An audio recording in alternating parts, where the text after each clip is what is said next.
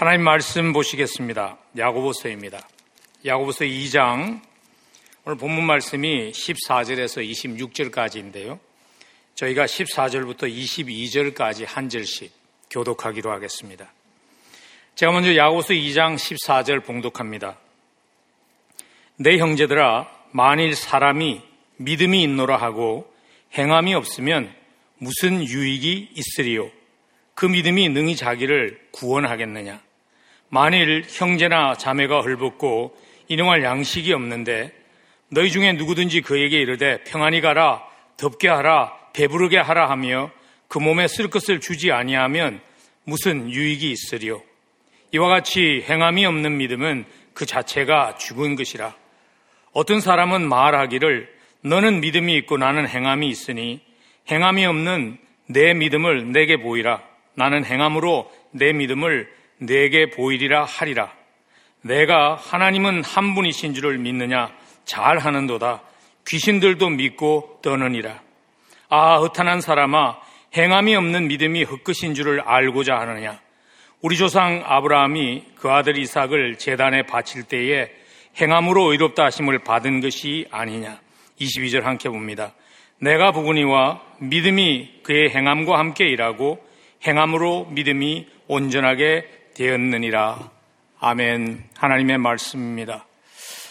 하나님의 말씀인 성경을 묵상하다가 종종 거룩한 두려움을 느끼게 하고 또 자기의 믿음의 여정을 돌아보게 하는 그러한 특별히 퍼스널한 성경 구절이 여러분들에게 있으신지 모르겠어요. 어쩌면 하나님을 만날 때 이것이 하나님의 나를 향한 평가일 수도 있다는 그러한 경각심을 거룩한 두려움을 가지게 하는 그러한 성경 말씀이 여러분들에게 있으신지요? 저에게는요, 저의 믿음의 생활을 돌아보게 하는 거룩한 두려움을 가지고 저의 믿음으로 살아가는 발자취를 돌아보게 하는 그러한 말씀이 있습니다. 제 목회가 방향을 잃지 않도록 깨어 있도록 도와주는 두려운 말씀이 있습니다. 그 말씀은 열황기하 20장 19절의 말씀입니다. 이런 내용입니다. 히스기야가 이사야에게 이르되 당신이 전한 바 여호와의 말씀이 선한이이다 하고 또 이르되 만일 내가 사는 날에 태평과 진실이 있을진데 어찌 선하지 아니하리요 하니라. 오늘 믿음의 사람이죠. 구약에 등장하는 믿음의 자이언트입니다. 믿음의 거인 중에 한 사람이었던 히스기야가 자기에게 하나님의 심판의 메시지를 가지고 온 이사야 선지자의 심판의 메시지를 들은 후에 그의 반응을 기록한 하나님의 말씀입니다. 히스기야가 구약의 영적 대부흥을 일으킨 그런 사람이었습니다. 그리고 하나님께서 기도했을 때 그의 생명을 연장시켜주는 기적을 맛본 사람이었습니다. 근데 그 기적을 체험한 후에 히스기야가 영적으로 교만해지죠. 그래서 하나님께서 이사야를 보내서 앞으로 하나님이 어떻게 심판하실까 심판의 메시지를 전달합니다. 그 심판의 메시지가 이런 것이었습니다. 히스기야의 그 세대에는 그 심판이 일어나지 않지만 그 후대의 세대에 이스라엘의 모든 부귀영화를 바벨론이 다 가져가게 되고 그리고 너의 자녀들은 바벨론의 궁전에서 내시로서 섬기게 되리라는 아주 끔찍한 심판의 메시지였습니다. 근데 그 메시지에 대한 히스기야의 반응은 놀랍게도 무엇인가 하면요. 하나님, 그러나 참 감사한 것은 그 심판이 내 세대에 이루어지지 않는다는 것이 너무나 감사합니다. 그래서 나의 하나님이 너무나 선하신 하나님이라고 히스기야가 반응합니다. 그 말씀이 저에게 항상 많은 것을 생각하고 저의 믿음의 여정을 돌아보게 하는 이유는 이것입니다. 히스기야와 같은 영적인 거인도 하나님의 은혜를 잊고 살아가면서도 자기만 생각하는 그러한 자기 중심의 함정에 빠졌다는 것이 저로 하여금 나의 살아가는 모습에는 그런 모습은 없는지 돌아보게 하는 그러한 말씀이 되죠. 사람들이 그렇게 말하지 않습니까? 한 사람의 그 삶은 그 사람이 물러난 후에, 그 사람이 지나간 후에 평가되는 것이라고, 정확하게 평가되는 것이라고.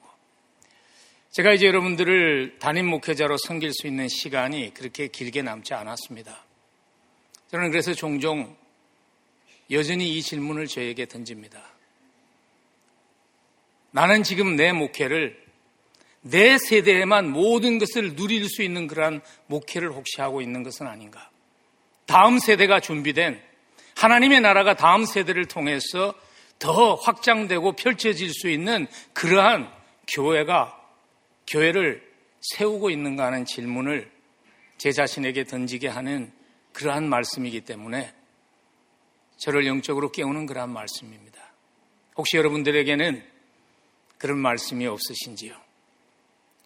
여러분들의 삶을 다시 돌아보게 하고 깨어있지 않으면 나도 이 함정에 빠질 수 있다는 생각을 하게 하는 두려운 거룩한 두려움을 가져다 주는 그러한 말씀이 혹시 여러분들에게는 없으신지요? 저는 야고보서를 묵상하면서요. 야고보 사도에게 이건 저의 추측입니다만은 야고보 사도에게 그에게 거룩한 두려움을 가지게 하는 그리고 자기의 믿음을 돌아보고 사랑하는 성도들의 믿음을 돌아보게 한 말씀이 마태복음 7장 21절과 23절이 아니었을까 하는 생각을 했습니다. 왜냐하면 오늘 본문을 시작하는 14절의 말씀이 마치 마태복음 27장 21절과 23절의 말씀을 요약한 것과 같기 때문입니다. 마태복음 7장 21절과 23절이 이런 말씀입니다. 나더러 주여 주여 하는 자마다 다 천국에 들어갈 것이 아니요 다만 하늘에 계신 내 아버지의 뜻대로 행하는 자라야 들어가리라. 그날에 많은 사람이 나더러 이르되 주여 주여 우리가 주의 이름으로 선지자 노릇하며 주의 이름으로 귀신을 쫓아내며 주의 이름으로 많은 권능을 행하지 아니하였나이까 하리니 그때 내가 그들에게 밝히 말하되 내가 너희를 도무지 알지 못하니 불법을 행하는 자들아 내게서 떠나가라 하리라. 야고보는 육신적으로 예수님이 형님이셨잖아요. 아마 그 예수님의 말씀을 야구부가 생각하면서 14절을 하지 않았을까 하는 그런 생각이 들었어요. 내 형제들아, 만일 사람이 믿음이 있노라 하고 행함이 없으면 무슨 유익이 있으리요? 그 믿음이 능히 자기를 구원하겠느냐? 믿음이 있다고 자부하면서 살았는데 주님 앞에 섰을 때 주님이 인정하시는 믿음이 아니었다고 그래서 구원에 이르게 하는 진정한 믿음이 아니었다고 평가받을 수 있는 그 경고를 하시는 이 말씀 너무 두려운 말씀 아닌가요? 저는 여러분들이 이 말씀을 이런 반응으로 받지 않았으면 좋겠어요. 아, 왜 교회는 오기만 하면 계속 겁주는 거야? 그런 반응으로 받지 않았으면 좋겠어요. 하나님의 말씀 앞에 하나님의 말씀의 거울 앞에 우리의 믿음으로 살아가는 모습을 한번 비추어 보고 자기 자신의 믿음의 발걸음을 점검해 보는 그러한 말씀이 되었으면 좋겠습니다. 나의 믿음은 하나님 보시기에 진짜 믿음인가? 여러분, 믿음으로 사는 거 쉽지 않, 않잖아요. 우리가 믿음으로 산다고 얼마나 수고합니까? 우리가 믿음으로 살기 위해서 얼마나 많은 희생을 합니까?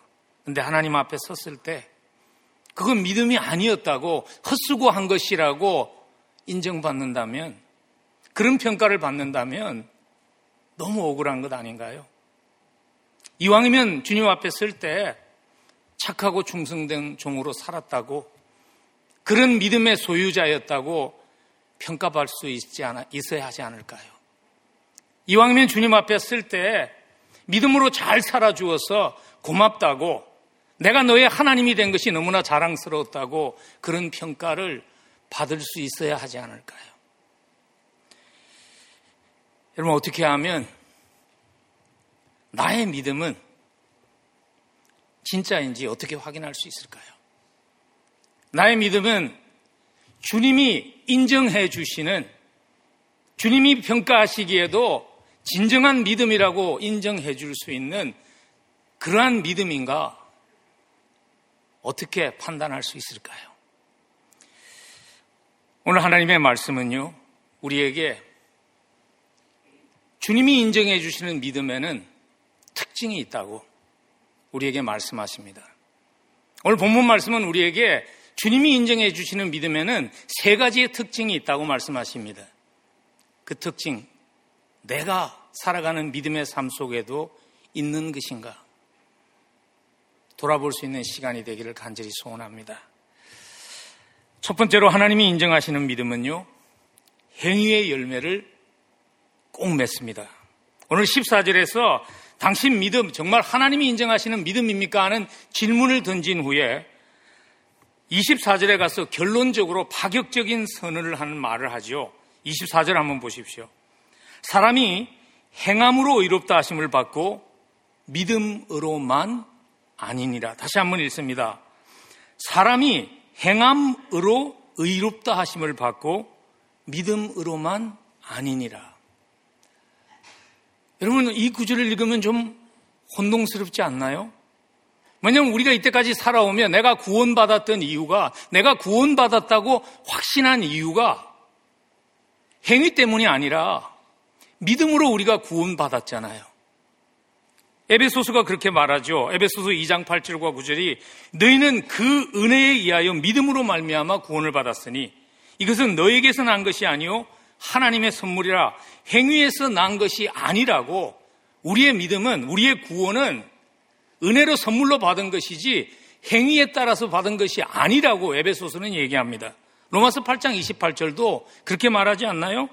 그러므로 사람이 의롭다 하심을 얻은 것은 율법의 행위에 있지 않다고. 근데 오늘 야구부는 사람이 행함으로 의롭다 하심을 받고 믿음으로만 의롭게 되는 것이 아니라고 말하고 있는 이유가 뭘까요? 야구보가 성경의 초기에 써졌던 서신이기 때문에 앞으로 다 정립된 그러한 온전한 구원론을 야고보가 바로 이해하지 못하기 때문에 그런 실수를 한 것일까요? 아닙니다. 여러분 기독교의 역사를 보면 사도행전 15장에서 굉장히 중요한 사건이 일어납니다. 예루살렘 예루살렘 공회라는 제루살렘 카운슬이 모입니다. 그 공회의 가장 중요한 의제가 무엇이었는가 하면 이방인들이 율법을 지킴을 통해서 행위로서 구원을 받는가 아니면 십자가 은혜를 믿는 그 사건을 믿는 그 믿음으로 구원을 받는가 하는 것이 예루살렘 공회의 주된 의지였습니다. 그리고 거기에 모였던 모든 초대교회 지도자들이 베드로를 포함해서 그 자리에 야고보가 있었습니다. 다 동의했습니다. 믿음은 행위로 받는 것이 아니라 믿음은 은혜로 받은 선물이라고. 그래서 이방인들이 율법을 지키지 않아도 율법을 지키는 행위가 없어도 이방인들이 구원을 받았다는 것을 모두 선포한 사건이 사도행전 15장에 나와 있는 예루살렘 공회입니다. 그리고 야고보는 사실 2장 5절에서요. 이미 우리가 믿음으로 하나님의 자녀가 된 것이지 인간의 노력으로 하나님의 자녀가 되는 것이 아니라고 공포한 바 있습니다. 우리가 5절 말씀 읽은 지 오래됐기 때문에 제가 다시 읽어드리면 자기를 사랑하는 자들에게 약속하신 나라를 상속으로 받게 하지 아니하셨느냐. 우리가 하나님의 나라를 상속으로 받았다는 거예요. 구원받은 하나님의 백성은 하나님 나라의 상속자이지 하나님 나라의 품꾼이 아니라는 것을 기억하라고 5절에서 선포했습니다. 여러분, 상속자와 품꾼의 차이점을 아시죠? 상속자는요, 이미 유산을 보장받은 사람이에요. 품꾼은 열심히 일한 노력만큼 받는 사람이에요. 십자가를 통해서 이루신 하나님의 구원은 우리를 하나님 나라의 상속자 되게 했지 십자가를 통한 그 구원은 우리를 하나님 나라의 품꾼으로 우리를 부르신 것이 아니라는 것입니다. 그 사실을 야고보가 이미 5절에서 선포한 후에 왜 오늘 본문에서는 믿음으로만은 아니라는 그 말을 야고보가 하는 것일까요? 이유는 이것입니다. 당시 교회에 십자가 은혜로 구원을 받는다는 그 사실을 지적으로 아는 것만을 통해서 자기가 구원을 받았다고 잘못 믿고 있는 사람들이 있었기 때문입니다. 야고보는 학자가 아닙니다. 목회자입니다. 목회자의 심정으로 교인들을 보는데 무언가 잘못된 방향으로 진정한 구원에 이르게 하는 믿음이 없으면서도 자기가 마치 구원받은 것처럼 오해하면서 살아가는 그 사람들을 향한 그 안타까움이 그들을 깨우기 위해서 의도적으로 모든 사람들이 붙잡고 있는 구원론의 중추와 같은 그 말을 의도적으로 인동, 인정하면서 인용하면서 그것만으로는 아니라는 말을 하고 있는 것입니다. 실제로 오늘 24절에서요, 의롭게 되다는 단어, 오늘 보면 사람이 행함으로 의롭다 하심을 받고 믿음으로만 의롭게 되는 것이 아니다. 사도 바울은 우리는 은혜로서 믿음으로써 의롭게 되었습니다 말하는데 지금 야고보는 똑같은 헬라어 단어를 사용합니다. 디카이오라는 동사를 똑같은 단어를 사용하는데요. 그 이유가 뭐냐면 그 동사가 대상이 누구인가에 따라서 다른 두 가지 의미로 사용되는 동사이기 때문입니다.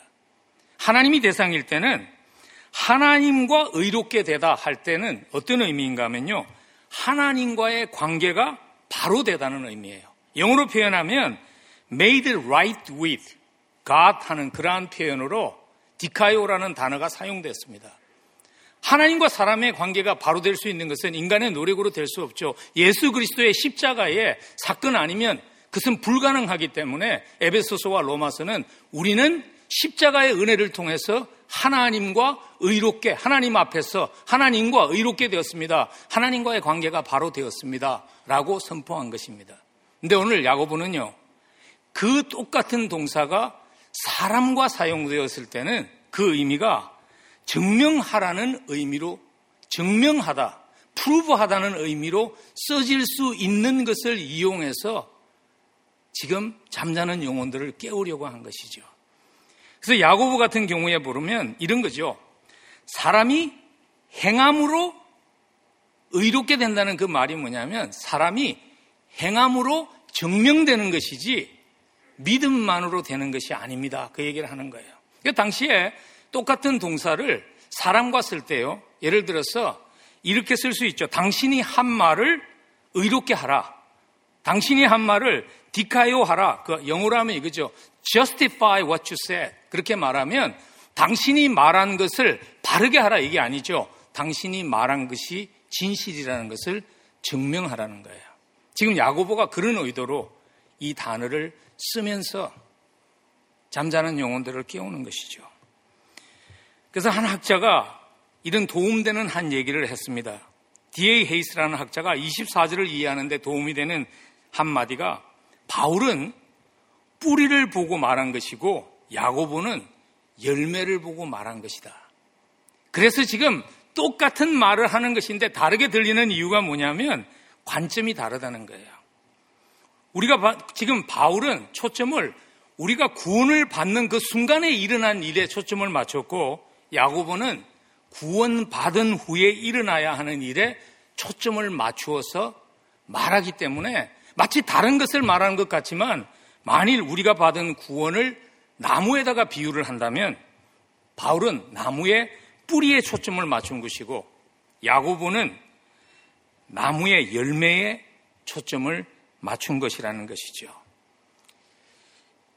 바울의 관점은요, 하나님 입장에서 본 것입니다.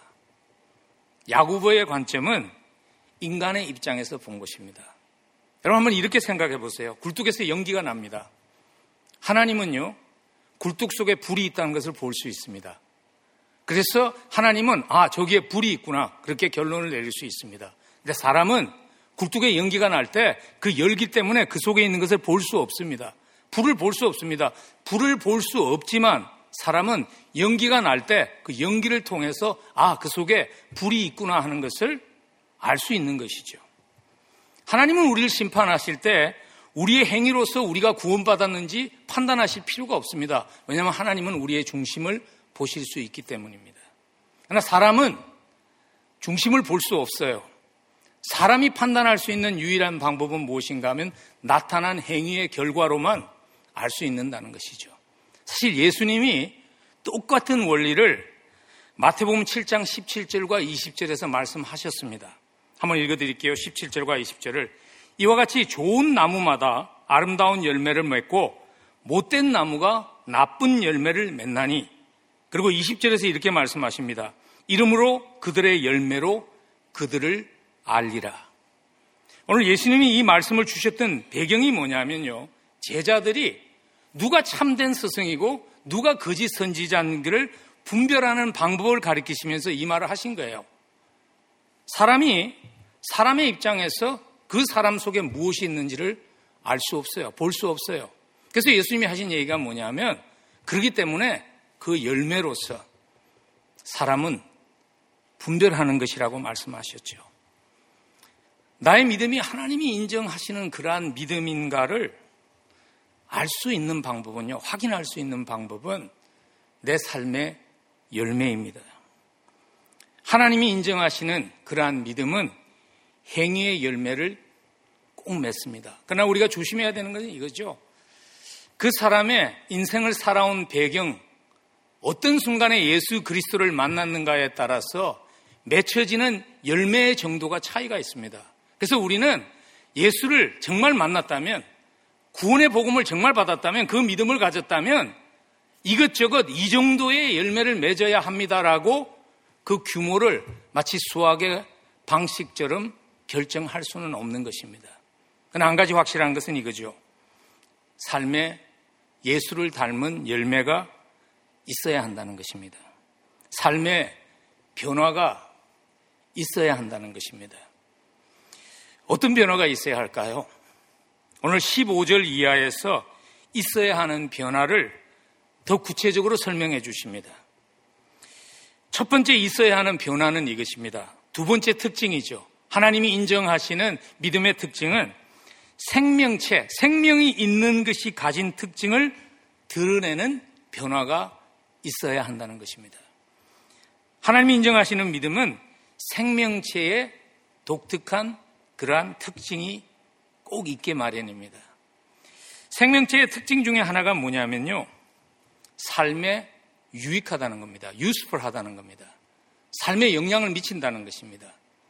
쉽게 말하면 그 믿음이 정말 하나님이 인정하시는 믿음이면 자기의 삶을 유익한 모습으로 바꾸고 그뿐 아니라 자기 주변 세상에도 유익한 영향력을 미쳐야 되는데 믿음을 가졌다고 얘기하면서 그 믿음이 자기의 삶을 유익하게 만들지도 못하고 그것이 또한 이웃에도 아무런 선한 영향력을 끼치지 않는 믿음이라면 그 믿음은 정말 초보적인 믿음이든지 그렇지 않으면 구원에 이르지 못하는 거짓 믿음이라는 것입니다. 제가 이런 예를 들 수 있을 것 같아요. 제가 중학교 다닐 때 한국에서, 그러니까 뭐 한 벌써 50년도 지난 얘기 같아요. 한국 적십, 자사에서요 제가 모든 훈련을 이수하고 CPR 증명서를 받았습니다. 응급조치 증명서를 받았습니다.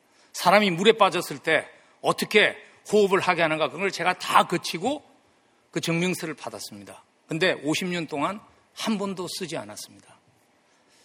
여러분, 제 증명서가 효과가 있을까요? 효과 없습니다. 누가 교회에서 쓰러졌는데 저보고 도움 청하면 안 됩니다.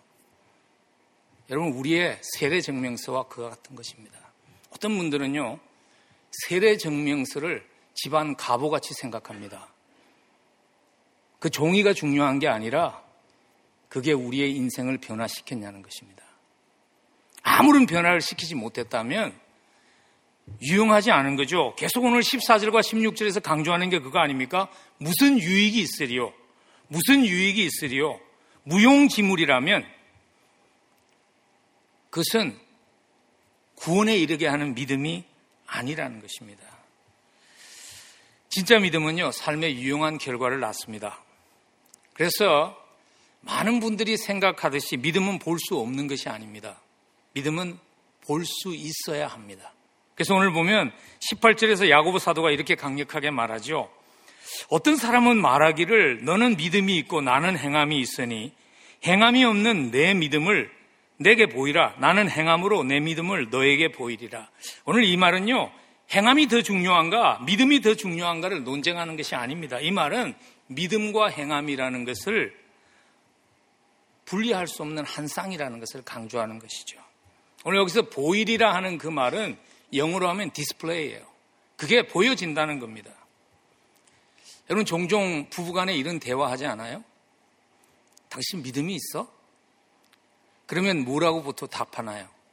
그 믿음은 사람아 믿음은 그 프라이빗한 거야. 그렇게 남의 믿음을 평가하는 거는 교만이야. 그렇게 보통 답하죠. 근데 그 말이 틀린 건 아니죠. 인간이 인간의 중심을 볼 수 없으니까 쉽게 남의 믿음을 평가하면 안 돼요. 그렇지만 조심해야 되는 것은 믿음 그 자체는 볼 수 없지만 믿음의 결과는 볼 수 있다는 것입니다. 마치 그래서 믿음은요 칼로리와 같은 거예요. 여러분 칼로리가 보이나요? 여러분 라면 같은 거 드실 때 그 꼭 읽으시잖아요. 그리고 상관없이 먹기는 먹죠, 그죠? 그게 뭐 원설빈당 몇 칼로리인가 그렇게 써져 있잖아요. 그 조심해야 되는 게요. 보통 라면이 원설빙이 아닙니다. 그러니까 그 번호만 믿으면 안 되는 거예요. 칼로리가 안 보여요. 근데 여러분 칼로리가 안 보이지만 안 보인다고 그걸 야밤에 계속 라면을 드시면요. 누가 제일 눈치를 채는가 하면 여러분 주위에 있는 사람들이죠. 그러면서 그렇게 인사하잖아요. 요즘 얼굴이 좋아지셨습니다. 칼로리는 안 보입니다. 근데 칼로리의 결과는 보이는 것입니다. 믿음은 안 보입니다. 그러나 믿음이 있다면 믿음의 결과는 보이는 것입니다. 믿음의 결과로 나타나야 하는 구체적인 특징을 오늘 15절과 16절에서 우리에게 주십니다. 우리 함께 읽으면 좋겠습니다. 같이 읽습니다. 만일 형제나 자매가 헐벗고 일용할 양식이 없는데 너희 중에 누구든지 그에게 이르되 평안히 가라 덥게 하라 배부르게 하라 하며 그 몸에 쓸 것을 주지 아니하면 무슨 유익이 있으리요? 믿음이 하나님이 인정하시는 믿음이 될 때 나타나는 꼭 있어야 하는 구체적인 변화 중에 하나가 뭐냐면 행동하는 사랑의 열매를 맺는 변화가 있어야 한다는 것입니다. 여러분, 어떤 아이가 그 부모의 친자식인지를 증명하는 가장 좋은 방법이 뭘까요? DNA 테스트잖아요.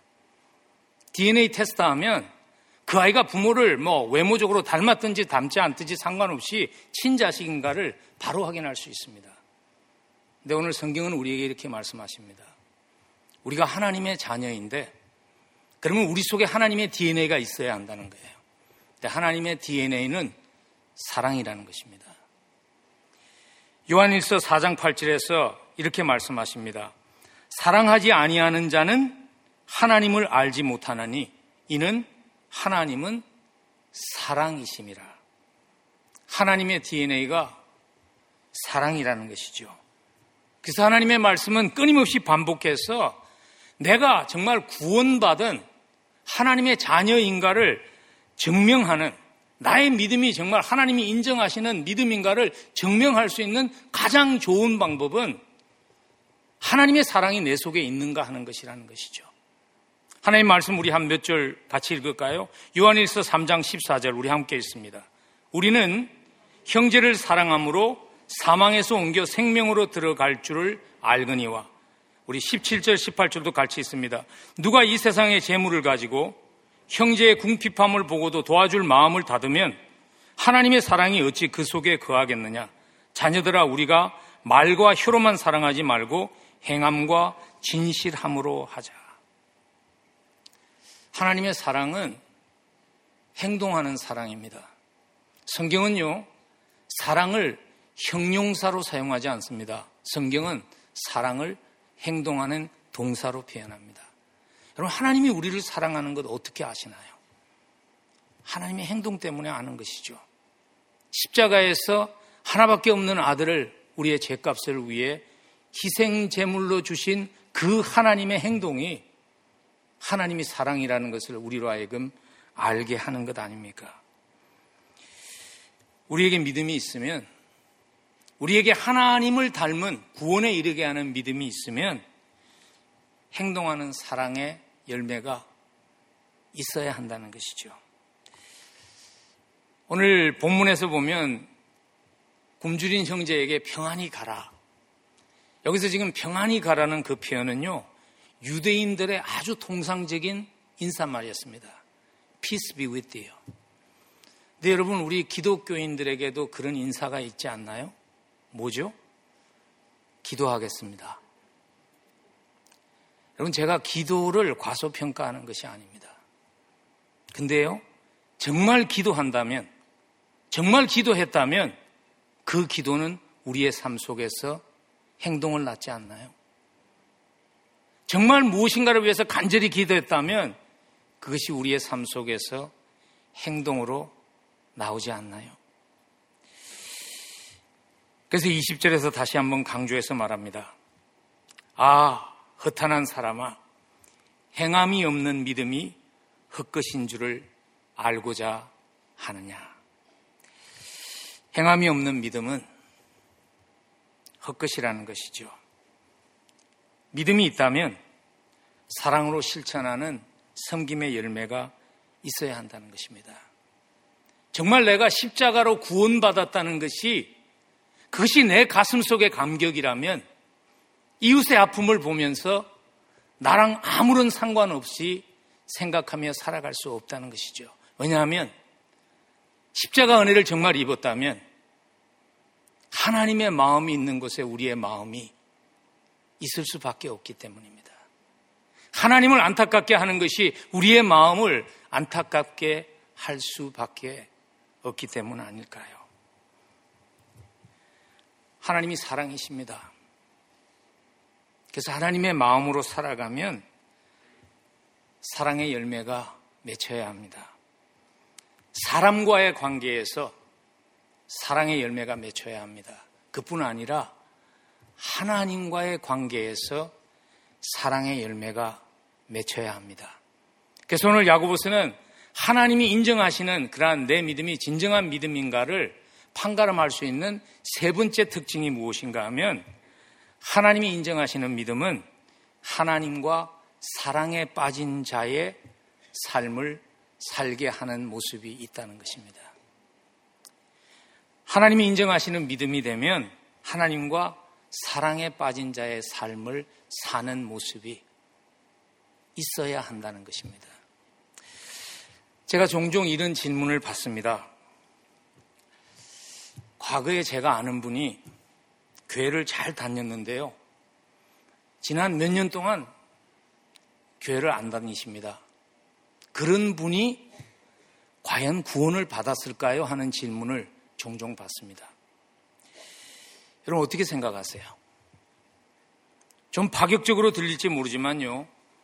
구, 교회를 다니는 것이 구원의 증거는 아닙니다.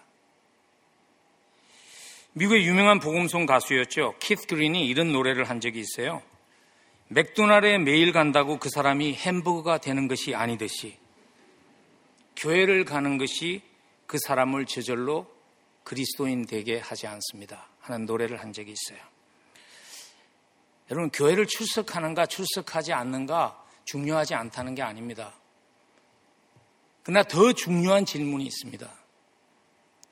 더 중요한 질문은 뭐냐면 그분이 하나님과 사랑에 빠진 자의 모습으로 살아가고 있느냐 하는 질문이죠.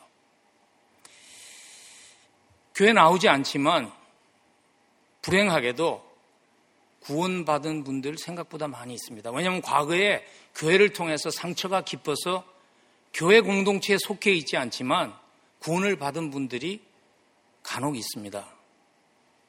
그래서 우리는 그냥 교회에 출석하는 것만으로 그 사람의 구원의 여부를 확인할 수는 없지만 여러분 우리가 교회 왜 나오나요? 하나님이 무슨 우리에게 무슨 출석에 관심이 있는 분이기 때문에 하나님 앞에 섰을 때 너 출석표 가져오라. 그래서 우리가 교회 나오는 것은 아니죠. 하나님을 사랑하는 자로 하나님을 사랑하는 자들과 함께 모여 예배 드리는 그것이 기쁨이기 때문에 우리가 교회 나와서 예배 드리는 것이죠. 그래서 혹시 나는 교회와 거리를 두고 있지만 하나님을 여전히 사랑합니다라고 말씀하시는 분들은 그 말을 그렇게 쉽게 하기 전에 내 삶 속에 하나님과 사랑에 빠진 자의 모습이 있는지를 돌아보셔야 합니다. 하나님과 사랑에 빠지면요. 하나님과 사랑에 빠진 자의 모습이 꼭 있게 됩니다. 오늘 야고보가 그걸 설명하기 위해서요. 많은 사람들이 내가 이걸 하고 있으면 하나님과 사랑에 빠졌다고 생각하지만 그것이 아닙니다 하는 것을 우리에게 깨우치기 위해서 굉장히 특별한 한 대상을 우리에게 소개합니다. 19절 한번 보십시오. 19절 보면요. 내가 하나님은 한 분이신 줄을 믿느냐? 잘하는도다. 귀신들도 믿고 떠느니라. 오늘 귀신을 우리에게 예로 드는 이유가 있습니다. 여기서 귀신이라는 것은요, 성경에 나오는 사탄일 수도 있고 마귀일 수도 있는 동일한 존재입니다. 근데 오늘 이 사탄을 마귀를 예를 드는 이유가 뭐냐면 마귀도 하나님의 존재를 동의합니다. 그래서 나는 교회는 안 나가지만 내가 하나님이 있는 것을 부인하지 않습니다. 나는 하나님이 존재하는 것을 동의합니다는 그것만으로 하나님과 사랑에 빠진 삶을 살고 있다고 말할 수 없다는 것입니다. 좀 오래된 조사 결과이기는 하지만요. 하나님이 과연 존재하는가 하는 조사를 갤럽 조사를 한 적이 있어요. 미국 사람들에게 했는데요. 한 몇 퍼센트 존재가 몇 퍼센트 정도가 미국 사람들이 하나님이 존재한다는 걸 믿을까요? 93%가요. 100명 중에 93명이 나는 하나님이 있다는 것을 믿습니다. 그리고 그뿐 아니라 100명 중에 85명이 그리스도가 하나님의 아들인 것을 나는 거부하지 않습니다. 얘기했습니다. 근데 우리가 물어야 할 질문은 이것입니다. 야고 묻는 질문은 이겁니다. 귀신은 그리스도가 하나님의 아들이고 하나님이 존재한다는 걸 몇 프로 믿을까요? 100% 믿습니다. 근데 귀신의 믿음은 구원에 이르게 하는 믿음이 아니라는 것이죠. 왜냐하면 하나님이 있다는 것을 지적으로 동의하는 그 자체가 구원에 이르게 하는 믿음이 되지 못한다는 것입니다. 하나님이 있다. 나는 하나님의 존재를 거부하지 않는다는 그 자체가 하나님이 인정하시는 믿음의 특징인 하나님과 사랑에 빠진 믿음이 아니기 때문입니다. 그래서 성경을 아무리 많이 알고 있어도 그 지식이 우리의 삶 속에 하나님을 사랑하는 자로서의 열매를 맺게 하지 못한다면 그 믿음은 하나님이 인정하시는 믿음, 구원에 이르게 하는 믿음이 아니라는 것이죠. 한 신학자가 이렇게 말했습니다. 마귀는 최고의 신학교를 나왔다고. 가장 좋은 신학교를 나왔다고. 왜냐하면 하나님 앞에서 직접 배웠기 때문에. 근데 교만이 그로 하여금 하나님을 대항하고 떨어져 나가게 했기 때문에 마귀는 하나님에 대해서 누구보다도 잘 아는 최고의 신학교를 나왔다는 거예요. 지적인 동의만으로 가끔 그런 분 만나잖아요. 아, 저는 뭐 교회 생활은 안 하지만 하나님이 있다는 건 거부하지 않습니다. 근데 그것이 구원에 이르는 믿음이 되지 못한다는 것이고 더 나아가서 하나님과 사랑에 빠진 믿음이 아닌 또 한 가지의 예를 듭니다. 19절 마지막에 보면요. 귀신들이 믿을 뿐만 아니라 뭐라고 그랬죠? 떤다고 그랬잖아요. 이 표현은 이겁니다. 하나님을 향한 respect가 있다는 거예요. 하나님을 향한 두려움이 있다는 거예요. 여러분, 만일 신앙생활을 하는 이유가 단지 하나님의 심판에 대한 두려움이라면 난 정말 하나님 믿고 하나님과 동행하는 삶이 너무 싫은데 심판이 무서워서 교회 생활을 합니다. 라고 한다면 그 믿음은요, 아주 어린 아이의 믿음이거나 그러지 않으면 믿음이 구원에 이르는 믿음이 아닐 수 있습니다. 그럴 가능성이 훨씬 큽니다. 그러면 어떤 모습이 하나님과 사랑에 빠진 모습일까요?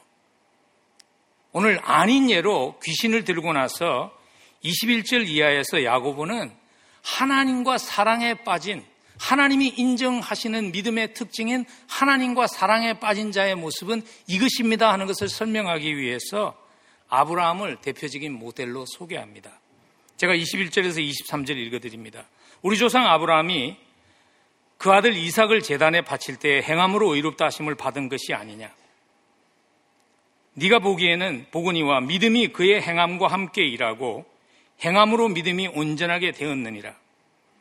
이에 성경에 이른바 아브라함이 하나님을 믿으니 이것을 의로 여기셨다는 말씀이 이루어졌고 그는 하나님의 벗이라 칭함을 받았다고.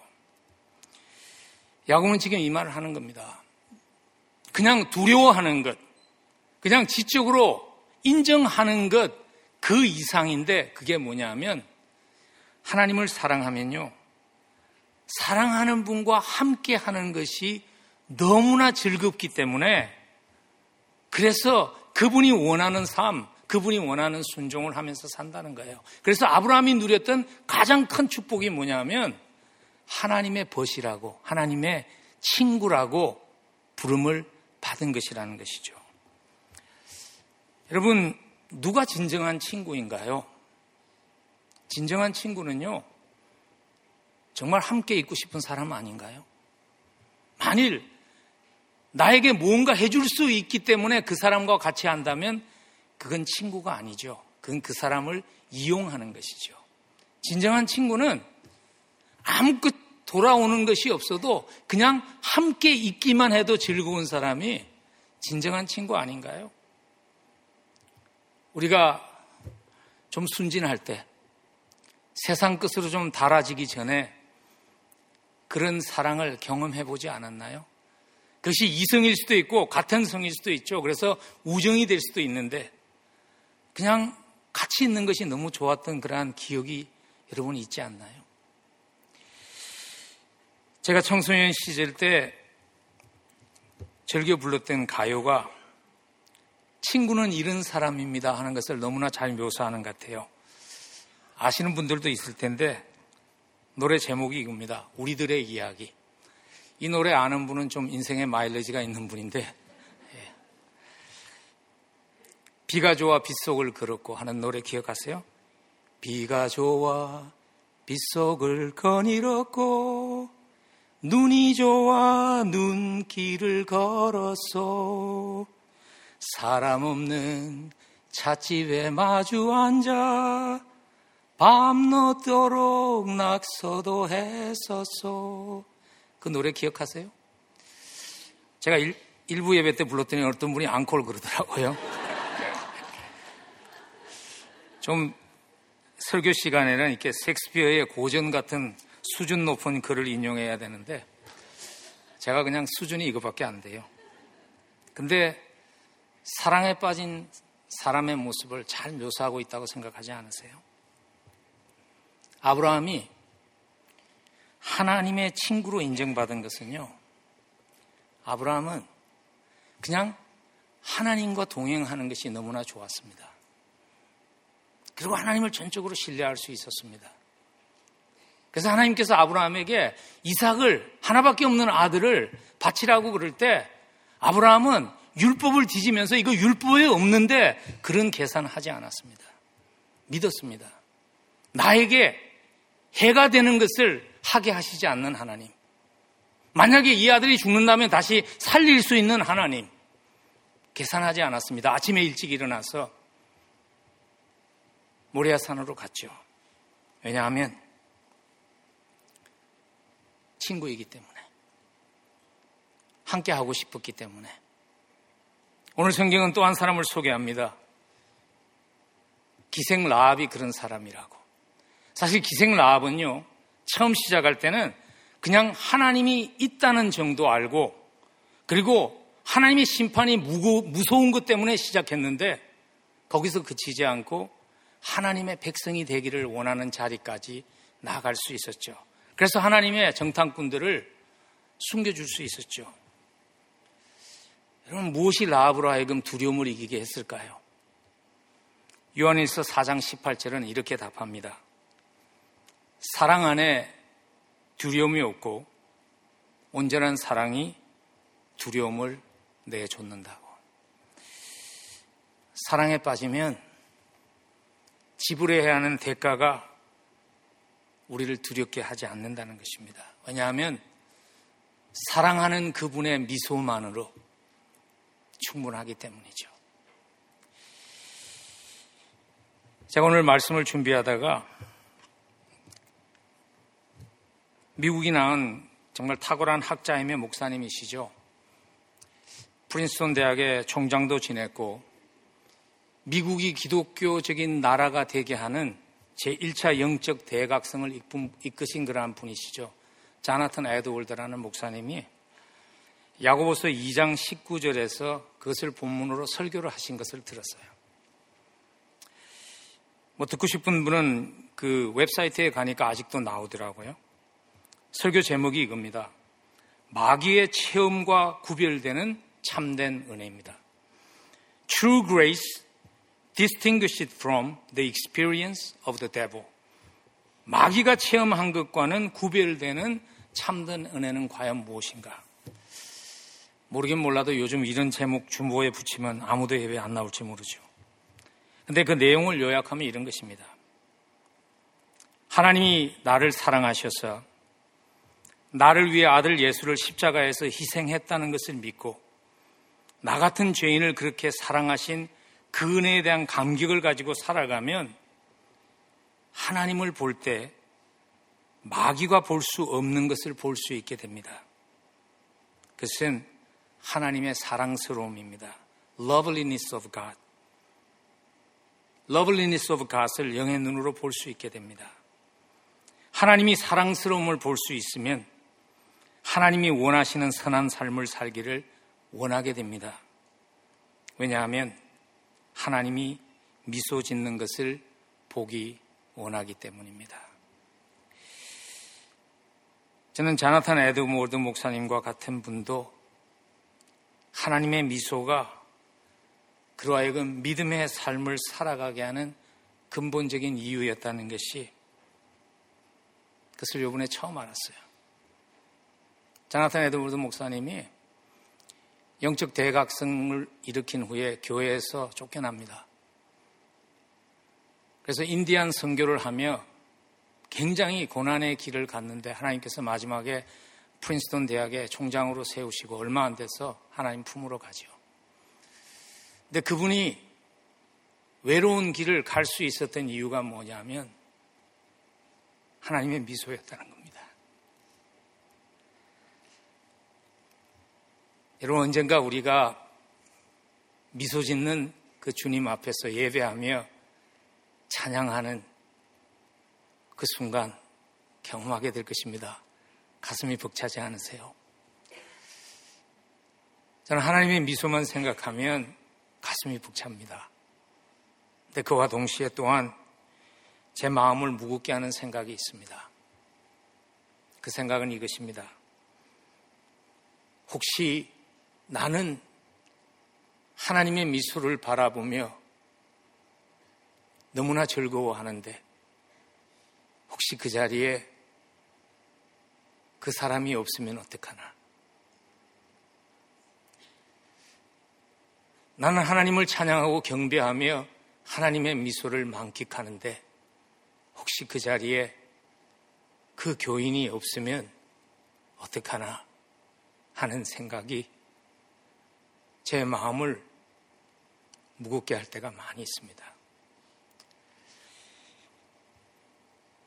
제 리더십 스타일이 야단치고 겁주고 억지로라도 하게 하는 그러한 스타일이 아닙니다.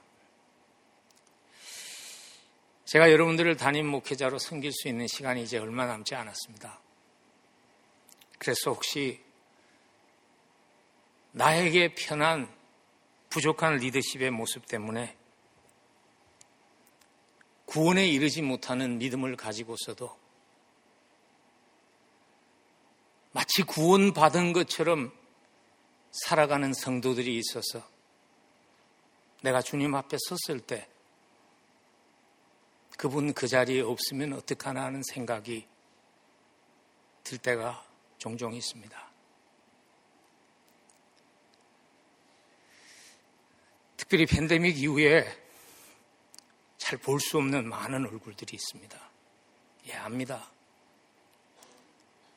교회 예배 오지 않는다고 그분이 구원받지 못했다고 말할 수 없다는 것 압니다.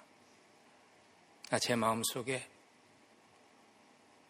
혹시 하나님을 모르기 때문에 그 하나님의 사랑을 지적으로는 들었는지 모르지만 가슴으로 그 사랑을 경험하지 못했기 때문에 더 이상 함께 우리가 동행하지 않는 자리에 서게 된 것은 아닌가 하는 그러한 안타까움이 있습니다. 여러분 솔직히 팬데믹을 지나가면서 교인의 숫자는 줄었지만요. 교회는 아무런 영향이 없습니다. 경제적으로도 어렵지 않고요. 하나님의 나라를 섬기기 위한 손길들도 충분하게 있습니다. 그러나 하나님의 마음이 아흔 아리, 아흔 아홉 마리의 하나님의 우리 속에 있는 양보다 길을 잃은 한 마리의 양에게 있기 때문에 우리가 그들을 위해 기도하는 교회가 되면 좋겠습니다. 기도뿐만 아니라 종종 안부를 묻으며 함께 가자고 권할 수 있는 교회가 되면 좋겠습니다. 그리고 함께 믿음의 가족으로 걸어가는 우리는 우리 하나님의 미소만으로 만족하며 걸어가면 어떨까요? 여러분, 사랑에 빠지면 내가 해야 될 최소한만을 계산하며 함께 하지 않잖아요. 사랑에 빠지면 두려움 때문에 억지로 함께 하지 않잖아요. 하나님이 우리를 얼마나 사랑하시는지 모릅니다. 생명 주시리만큼 우리를 사랑하시는데 우리에게 믿음으로 살라 하시면 무거운 짐을 지우기 위하심이 아닙니다.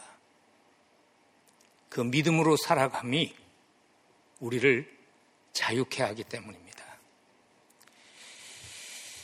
사랑받고 있다는 것 알고 사랑에 빠져서 살아가며